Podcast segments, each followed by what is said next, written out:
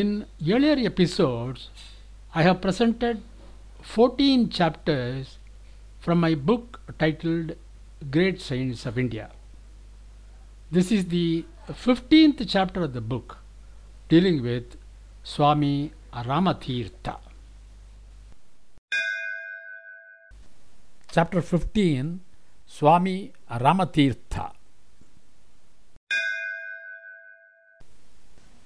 Swami Rama Tirtha was born to Pandit Hiranand Goswami in eighteen seventy-three at Murariwala, a village in the state of Punjab. His parents named him as Tirtharama. His mother passed away when he was a few days old, and he was brought up by his elder brother, Gosain Gurudas. As a child, Rama was very fond of listening to recitations from the Holy Scriptures. He often put questions to holy men and even offered explanations. He was very intelligent and loved solitude. Rama was barely ten years old when his father got him married. His father left him under the care of his friend Bhaktadhana Rama, a man of great purity and simplicity in life. Rama regarded him as his guru and offered to him his body and soul in deep devotion. Rama was a brilliant student, especially in mathematics. He got his education initially at the Foreman Christian College and got his master's degree in mathematics from the Government College, Lahore.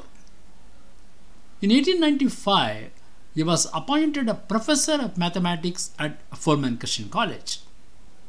It was at this stage that his spiritual life began to blossom. He began to read the Gita and became a great devotee of Lord Krishna. His intense longing gave him a vision of Sri Krishna. Subsequently, he returned to Vedanta, studying under the inspiration of Sri Madhava Tirtha of the Dwarka Math. A meeting with Swami Vivekananda strengthened his inclination toward religious study and the desire to spend his life in the propagation of the system of Advaita Vedanta. He helped to start an Urdu journal, A Leaf, in which many of his articles on Vedanta appeared. During the summer vacations, he used to go to Rishikesh, where a dip in the Ganges would make him ecstatic. For many hours, he would immerse himself in the waters of the Ganges. With each dip, he discovered a new vision, a new life.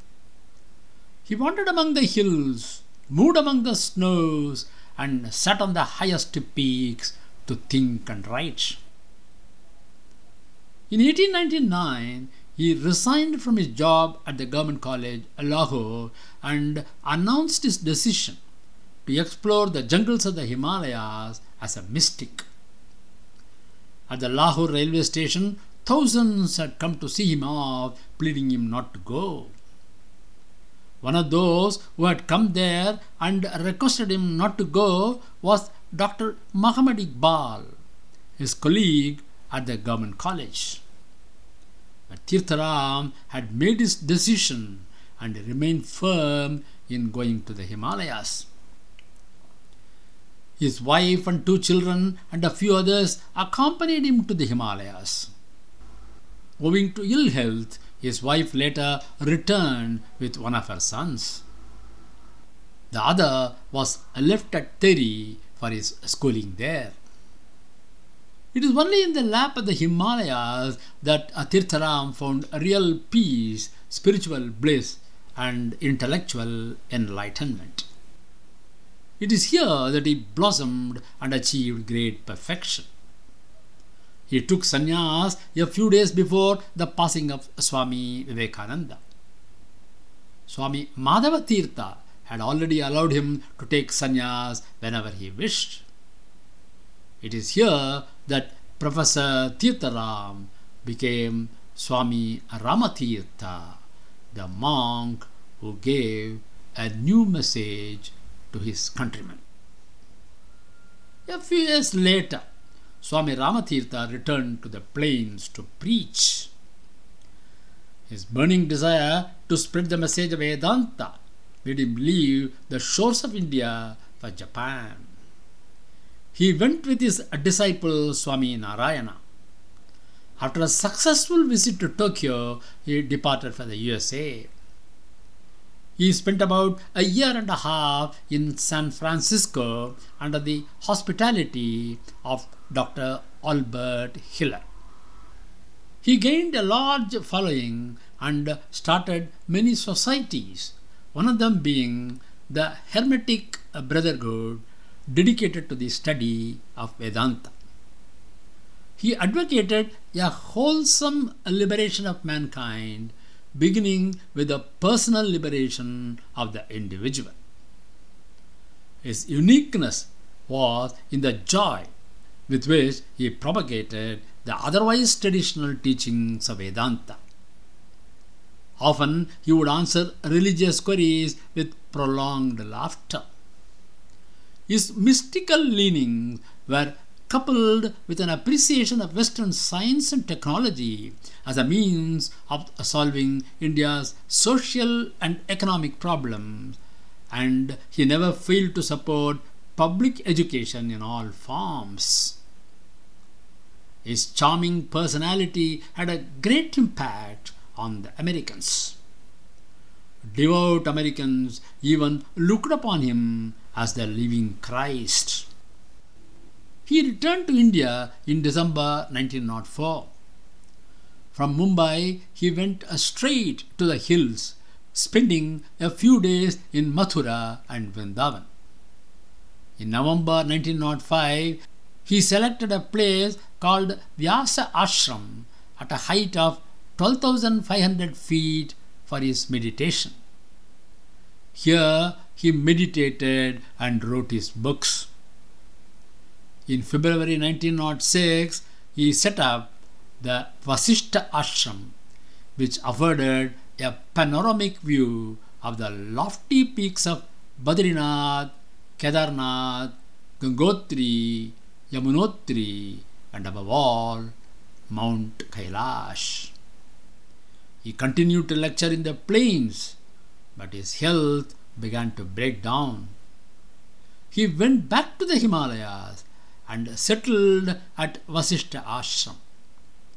He gave up his body in the Ganges on seventeenth October nineteen oh six, when he was only thirty-three. Described as one of the greatest souls, not only of India but of the whole world, by Mahatma Gandhi, Swami Rama Tirtha was a living embodiment of the teachings of Advaita Vedanta.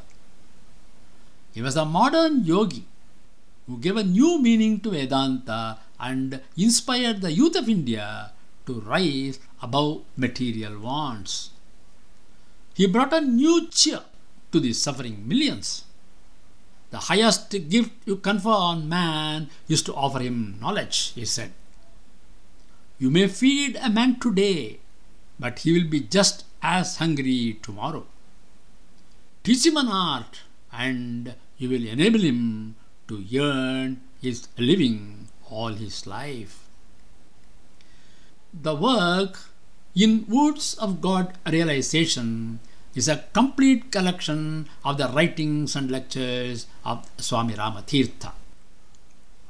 In this ten-volume work, he presents a practical and inspiring view of Vedanta and also discusses various topics such as God realization, Vedanta, Christianity and Islam, war and peace, and India's destiny. Swami Rama Tirtha stood for knowledge and the total eradication of ignorance and superstitions. His Vedanta is not confined to the man of the mountains. It also embraces the man of the world. He stood for the freedom of thought and independence in thinking. Giving a clarion call to his countrymen, he said, "Beloved Orthodox people of India, put into force the Shastras aright. The Dharma of the country demands that you relax the stringent caste rules and subordinate sharp class distinctions to national fellow feeling."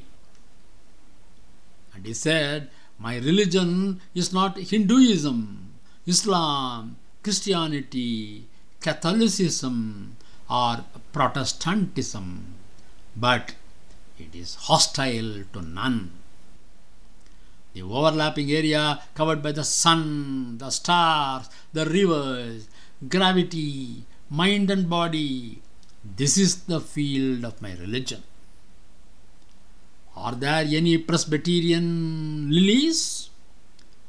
Are there any Methodist landscapes? My religion is a religion without a name. It is a religion of nature. I call it the common path." Swami Rama Tirtha was also a poet, not only in English but also in Urdu.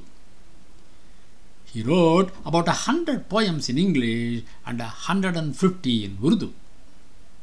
The poem below is an example of one of his poems in English.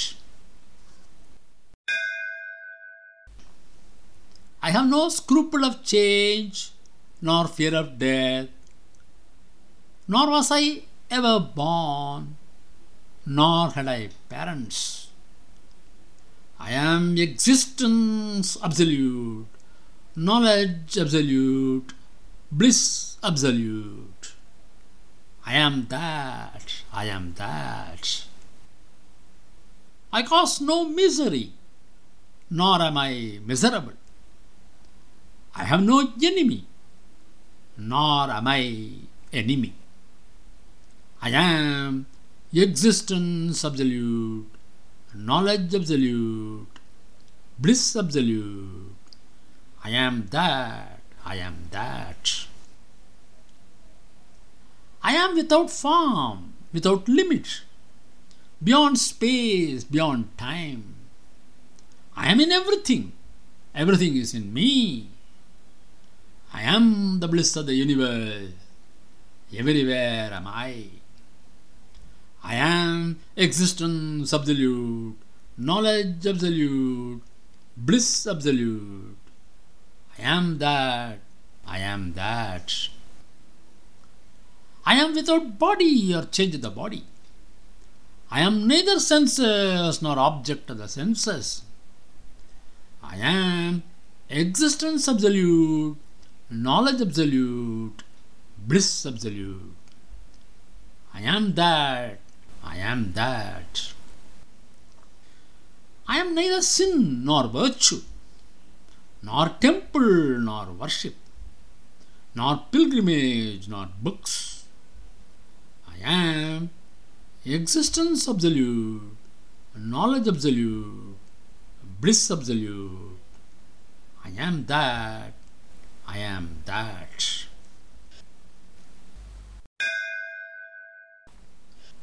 I have also published an audiobook on the subject.